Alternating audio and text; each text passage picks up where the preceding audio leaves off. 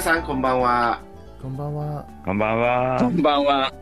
2020年11月24日火曜日我らの文化第4回金福茶釜第1回えー今日からですねあの我らの文化のシリーズの中に新たに金福茶釜というエピソードを追加いたしましたなんかどっかで聞いたような昔日本昔話みたいなタイトルですけれどもえーパーソナリティは、えー哲学者の松尾金次先生と国際関係学者の福留邦弘先生です。そして質問はもっぱら私、法学者の楠本純一郎が務めます。録音は美術家、教育者のレオ君です。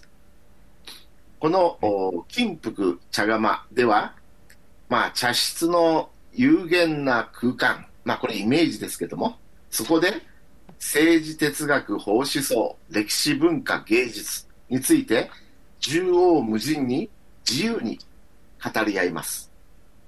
そして、その第1回目は、自由主義、経験論の父であり、市民社会の原理の基礎を築いた、ジョン・ロックの思想です。はい。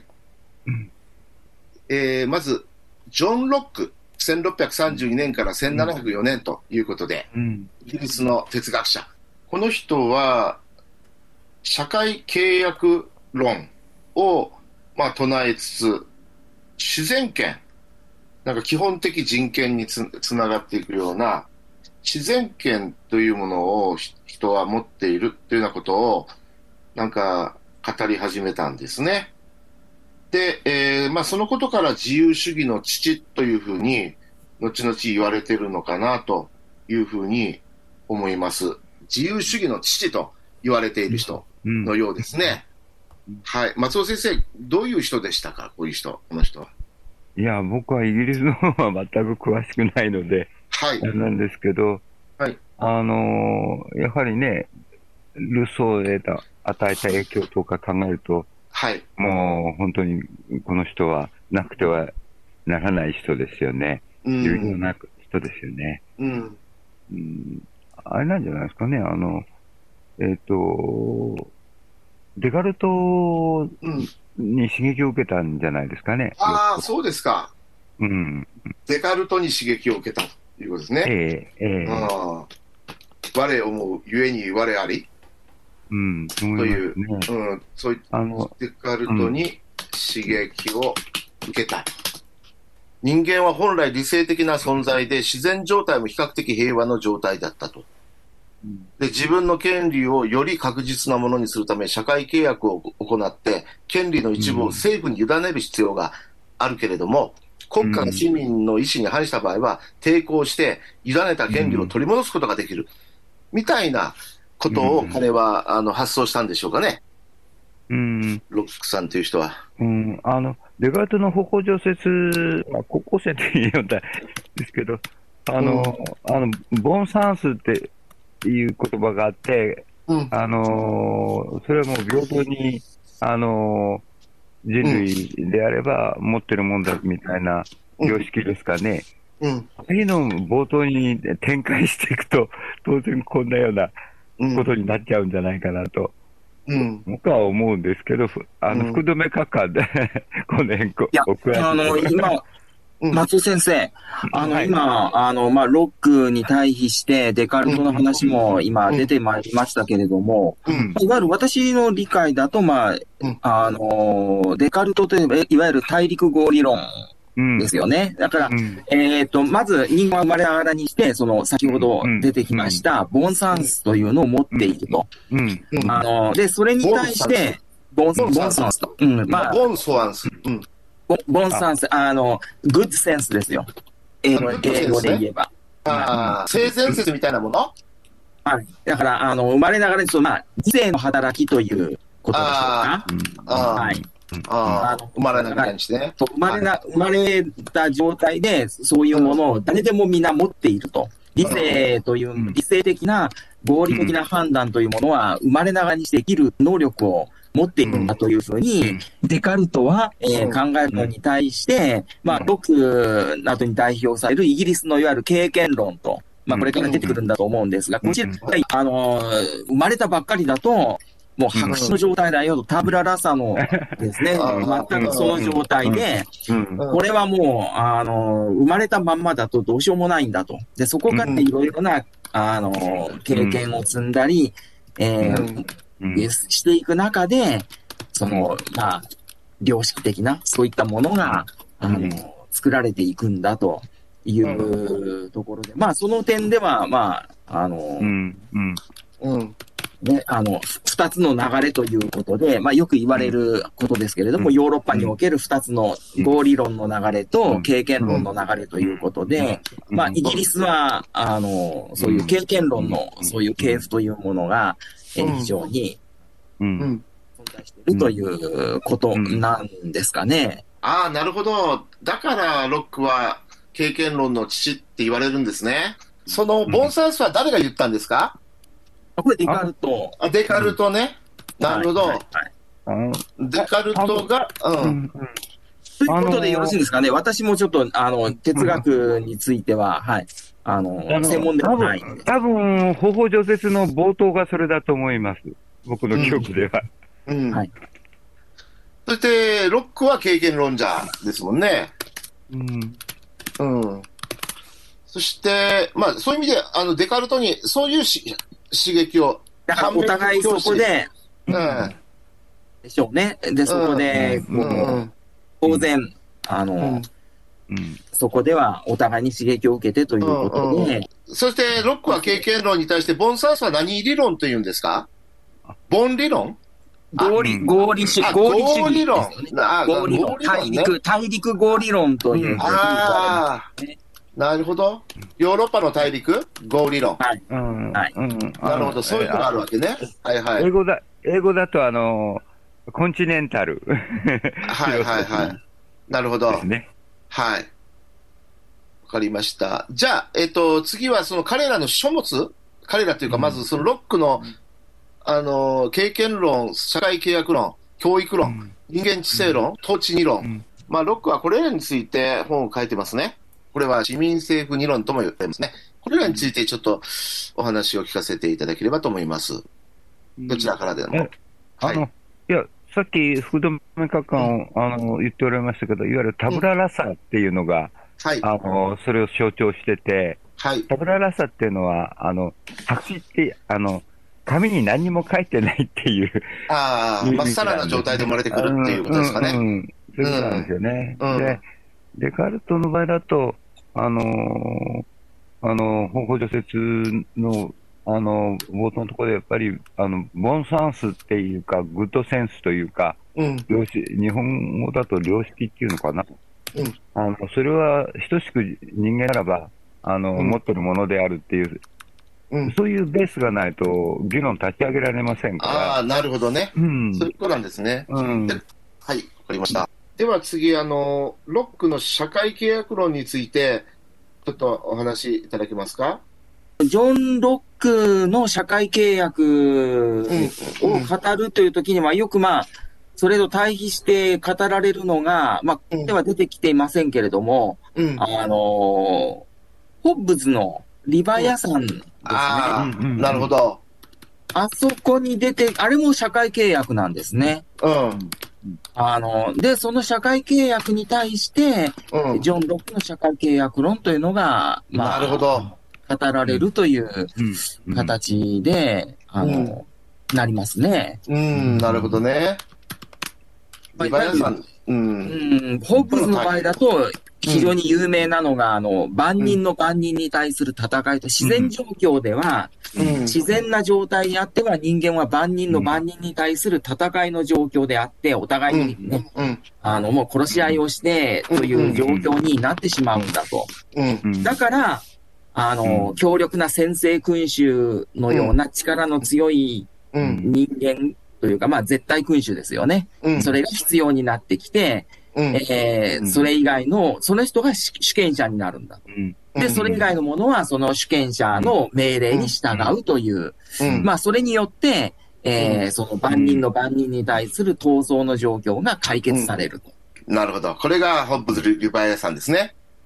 でそれに対して、そのまあ、ジョン・ロックは、まあ、それだと結局自由というものがないわけですよね。うんうんうん。ここのその、うん主権者以外の人間には、うん。全く自由がない状況で、うん。まあ、これは非常に、あの、ね、あの、うんあまり愉快じゃない状況であるということで、うん。えーそこでもっとここ、一人一人の人間の、あの、自由というものを、あの、うんもっと求めて、えーうん。行きたいというところに出てきたのが、まあ、ジョン・ロックの、うん。えーこの社会契約というものじゃないかというふうに思いますが。うん。だからロックは自由主義の父と言われてるんですね。うん。あの僕なんかは、今の福留閣下のお話で思い出すのは、うん。ハーバード大、あの、福本先生も、あの、留学されておりましたけど、おられましたけど、うん。あの、ホップズのリバイアスさんっていうのは、ハーバードの大学に入ると、うん。全員が読まされるっていうか、読んでなくちゃいけない本でしょ、なるほど。基本書。まあそううん。うんっていうか、あの、日本ではこういうことって起こらなくて、うん。リバイアさんを、例えば、あの、あある、まあ、東大でもどこでもいいですけど、うん。入学したら全員が リバイアさん読めみたいなこと言ったら大変なことになっちゃうわけで、うん。思想統制だみたいになっちゃいますけど、うん。もう、アメリカだと、あの、シカゴ大学はプラトンの国家を読まなきゃいかんっていう、全員に読ませちゃうみたいなことができるんですけど、うん。あの、話のベースが、さっきのボーンサースのい、デカルトのボーンサースの位置にそういう本が、あの、学生の、あの、うんなんていうんですか、議論のベースとして、あの、提供さ、あるいは構築されるわけですけど、日本でそれやると、すぐ、それは思想統制でやるってやって、うん。全員がバラバラな本読むので、うん。あの、おちゃらけの話しかならった成り立たないというキャンパスライフになっちゃったんですね。まあ、なるほどねこの辺の、うん、この辺のところが、あのーこの辺の話っていうのは、あの、だから、日本の場合は、あの、知識としては知ってますけど、うん。現実がない、うんあの、ベースっていうかね、大学教育の場合、特に深刻な、あの、リベラルアーツと言われるうん。基礎に相当するところなんじゃないかなと僕は 思ってるんですけど、ちょっとはい。話が横道にそれてるようで、はい。多分それてないと思っていますけど、それで、そのロックの社会契約論なんだけども、ロックはいかにして国家からその自由をその確保しようとしてるんですか？と契約で自由を確保しようとしてるわけですか？閣下。なんというのかな。まあ、キリスト教のやはり影響というのが結構あると思うんですよね。えーつまり、人間は神によって創造されたという考え方ですね。キリスト教的な、そういう人間の捉え方というか、うんうんうんうん。神という、うんあの、どちらかというと、ホッブズはもうそういう、もう無神論のような感じで、うんあの、捉えられるんですけれども、じゃあ次に教育論ですね。うん。こ子供の教育というのは経験的な訓練から始めるべきであると。知識規則でし縛ってはいけないんだ。うん習慣を形成しするようなね、家庭教育こそ大事だっていうようなことを言ってるみたいですね。では次行きましょう。はい。。はい。あ、いえ、バートランド・ラッセルの極論まで繋がってますよね。あ、そう、どのように繋がってますか？あの、あの、バートランド・ラッセルも、あの、学校、あの、いうんなんていうんですかね、あの、自分の子供育てるが、あの、アメリカで学校作っちゃったりとかしてますでしょ。うん。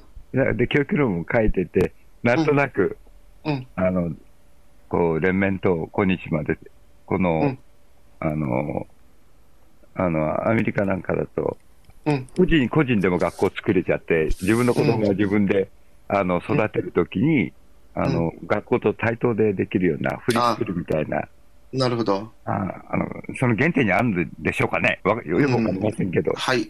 そして次は人間知性論ですね。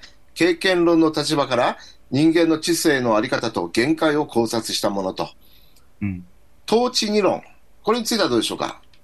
市民政府理論とも言われているもの。これは二つ、二つの論文から成り立ってるんですね。一つは、王権真珠説。ですかね、を否定したということですね。うん。王権は神から授けられた神聖絶対ななるものであり、王は神に対してのみ責任を負い、それで神以外のだ誰も対抗できないっていうのが王権真珠真珠説なんだけども、それを否定したと。うん。いうのが一つ。それから二二が、社会契約こそが政治権力の起源であると。うんでこれが自由主義の思想となり、アメリカ独立宣言、うん。フランス人権宣言につながっていったということのようです。それ間違いなさそうですか、閣下。